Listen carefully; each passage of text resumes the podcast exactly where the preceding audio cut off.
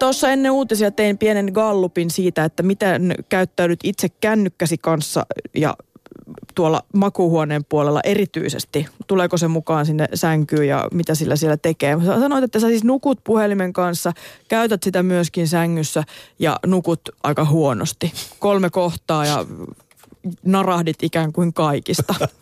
mitä sä teet sillä kännykällä siellä sängyssä, Jampe?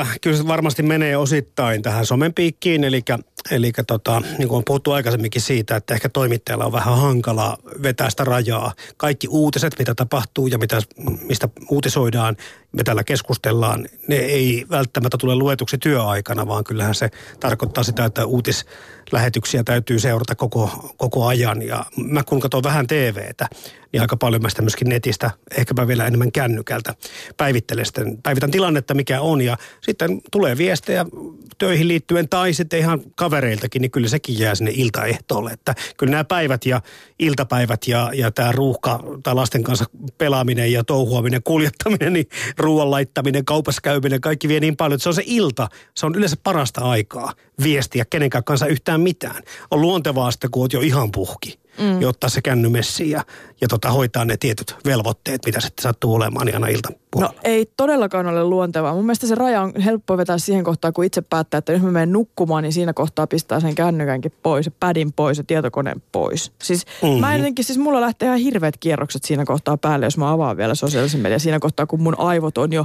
vähän lähtenyt sinne lepotilaan. Heti rupeaa ajatukset jylläämään. Joo, mä, mä uskon, että sunkin kaltaisia ihmisiä on olemassa. Ei se mitään, mutta tota, meillä on myöskin... se rajan vetäminen on hirveän, hirveän helppoa. meillä on iso makuhuone, jossa on työhuone tai okay. työpöytä. Eli Oi, se toimii meillä ikinä. makuhuoneena että työhuoneena. Ja siinä tulee tehtyä muutenkin siinä työpöydälläkin hommia. Mulla on hirveän paljon tapana ottaa tämä, no läppäri on aika vaikea sängyssä pitkällä. Mulla on täbi tai mm. tämmöinen näin. Siinä ja mä teen siinä hyvin paljon haastattelujen kysymyksiä tai muuta. Mä makailen siinä puoliistuvassa asennossa sängyssä. Se on mulle myöskin työtekopaikka, mutta se johtuu siitä, että se ei vie mun unia vaan, koska mä en kuitenkaan nukun niin hyvin. Niin se on ihan sama, vaikka mä teen työtä semmoisessa asennossa, mistä mä tykkään. Toi olisi mulle niin myrkkyä, mä en nukkuisi ollenkaan, jos mulla olisi siellä kaikki koneetkin paikan päällä.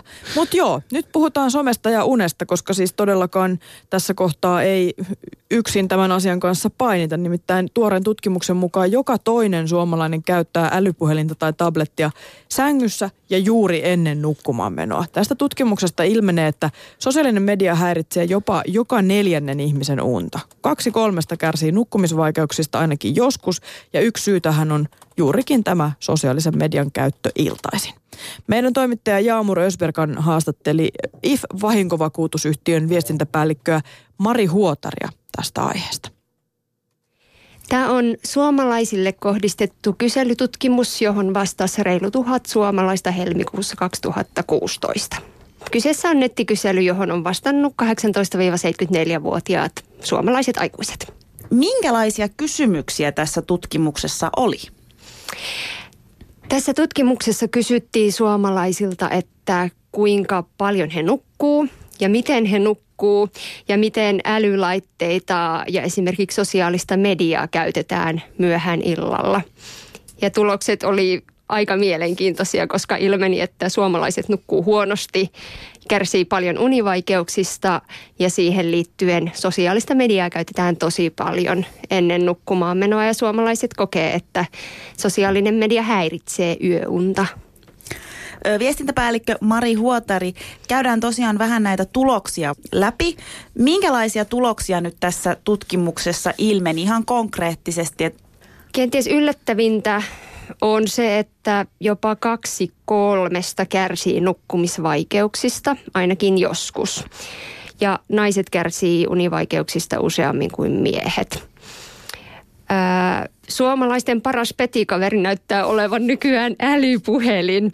Jopa joka toinen käyttää älypuhelinta tai tablettia sängyssä juuri ennen nukkumaan menoa. Mikä on tavallaan yllättävää, mutta toisaalta näinhän se taitaa mennä. Sosiaalinen media häiritsee joka neljännen unta. Näin suomalaiset ilmoittaa.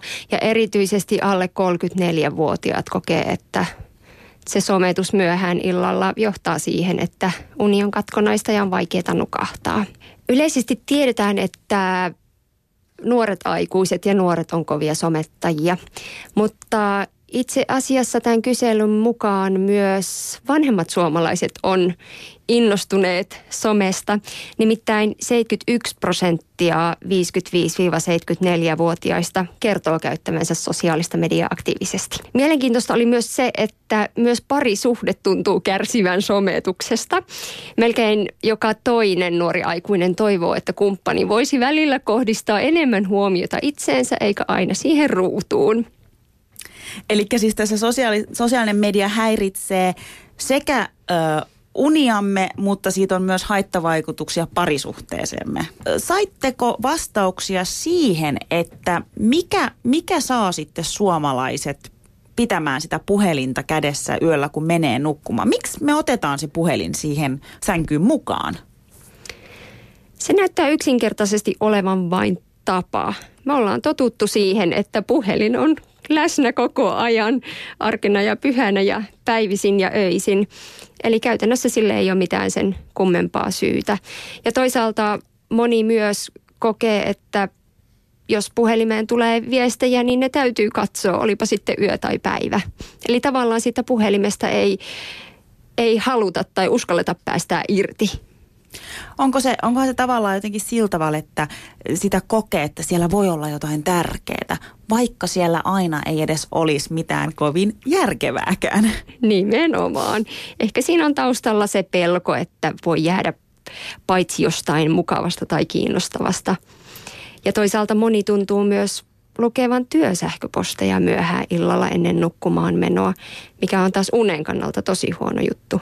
Siinä vaiheessa, kun pitäisi mielen rauhoittua nukkumaan menoon, niin sitten avataan työsähköposti ja sieltä kilahtaakin sitten kiireisiä työmeilejä ja ajatukset onkin sitten jo työasioissa. Mikä tota, tutkimuksessa oli sun mielestä, Mari Huotari, hälyttävintä? Varmasti se, että suomalaiset tuntuu itsekin olevan vähän huolissaan liiasta sometuksesta.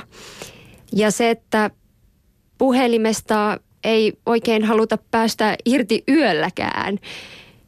Joka toinen kokee somettavansa liikaa ainakin joskus ja toisaalta puhelimen piippaus noutaa jopa unten mailta.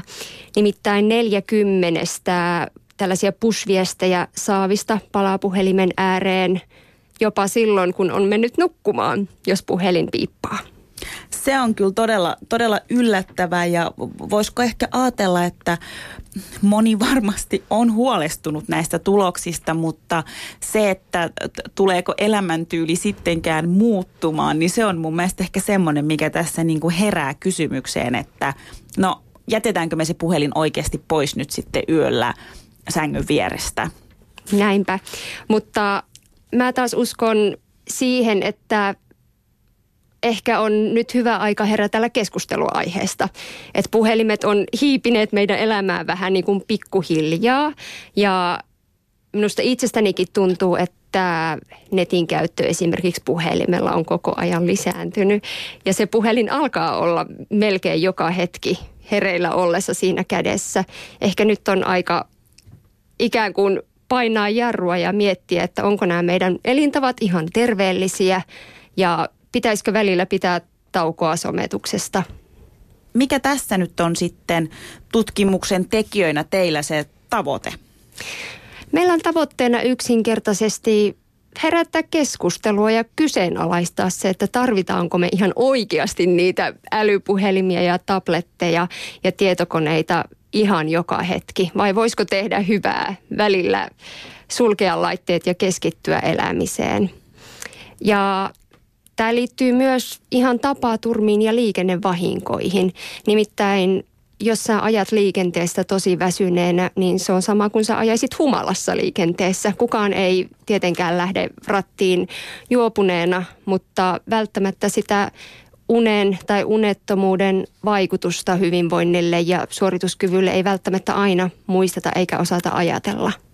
Onko teillä tullut paljon sitten niin kuin tämän tyyppisiä vahinkoilmoituksia just, että olisi olis saatu tieto, että autoilija on nukahtanut, nukahtanut väsymyksestä tai, tai että on, on ollut autoonnettomuudessa, koska puhelin on ollut käytössä, niin onko teillä tullut tämän tyyppisiä? Kyllä näitä tulee ja esimerkiksi tuolla liikennevahinkojen puolella aika useinkin tulee vastaan. Esimerkiksi jos tarkastellaan vakavia kuolemaan johtaneita kolareita, niin väsymyksen on arvioitu olevan taustalla joka kuudennessa kuoleman kolarissa. Yle Puhe. IF-vahinkovakuutusyhtiön edustaja siinä haastatteli meidän toimittajamme eh, Jaamur Ösperkan. Mari Huotari, yhtiön viestintäpäällikkö, oli siinä haastateltavana. Ja uni-aiheella jatketaan edelleenkin. Seuraavaksi ääneen pääsee unitutkija. Yle Puhe. Turun yliopiston unitutkija Paula Saloa nämä tulokset eivät yllätä, sillä sosiaalisen median sekä älylaitteiden käyttö ennen nukkumanmenoa on ollut jo tiedossa erityisesti nuorten keskuudessa, mutta unettomuuden haitat terveydelle ovat niin isot, että asiaan todella kannattaisi kiinnittää huomiota. Somettamisella voi olla monenkinlaisia vaikutuksia. Et, et yksi vaikutus tulee ihan siitä näiden sähköisten median laitteiden käytöstä. Et siinä ihan tämmöisiä fysiologisia vaikutuksia, että se valo, mikä valoaltistus, joka näiden välineiden näytöistä tulee, niin häiritsee melatoniinihormonin tuotantoa. Ja tämä melatoniini on tämmöinen kehon luontainen unihormoni, joka edistää nukahtamista ja parantaa unen laatua. Sen lisäksi vaikutuksia voi olla muunlaisia myös. että itsestään se, että, että tavallaan tietoisesti viivästyttää sitä nukkumaan menoa sillä, että käyttää niitä laitteita tai, tai somettaa, niin se voi myöhästyttää sitä unirytmiä tai jopa lyhentää unta, että jos aamulla täytyy kuitenkin herätä aikaisin töihin. Kolmas tämmöinen mahdollinen vaikutus voisi olla se, että, että tämmöinen emotionaalinen tai tiedonkäsittelyllinen ylivireystila voi, voi seurata siitä, että kovasti mietiskelee asioita silloin illalla nukkumaan mennessä. Ja somessakin voi olla sitten tämmöistä hyvinkin emotionaalista sisältöä, joka voi sitten sekä tämmöisten myönteisten tunteiden herääminen voi virkistää, mutta toisaalta sitten tämmöiset, että jos sieltä somesta tulee tämmöisiä kielteisiä emotionaalisia sisältöjä, niin se varsinkin sitten voi häiritä häiritä sitä nukahtamista ja unenlaatua. Tässä oli, tässä oli niin seurauksia tavallaan siitä, että kun jos somettaa, mm somettaa illalla, niin miten, miten se vaikuttaa yöuniin.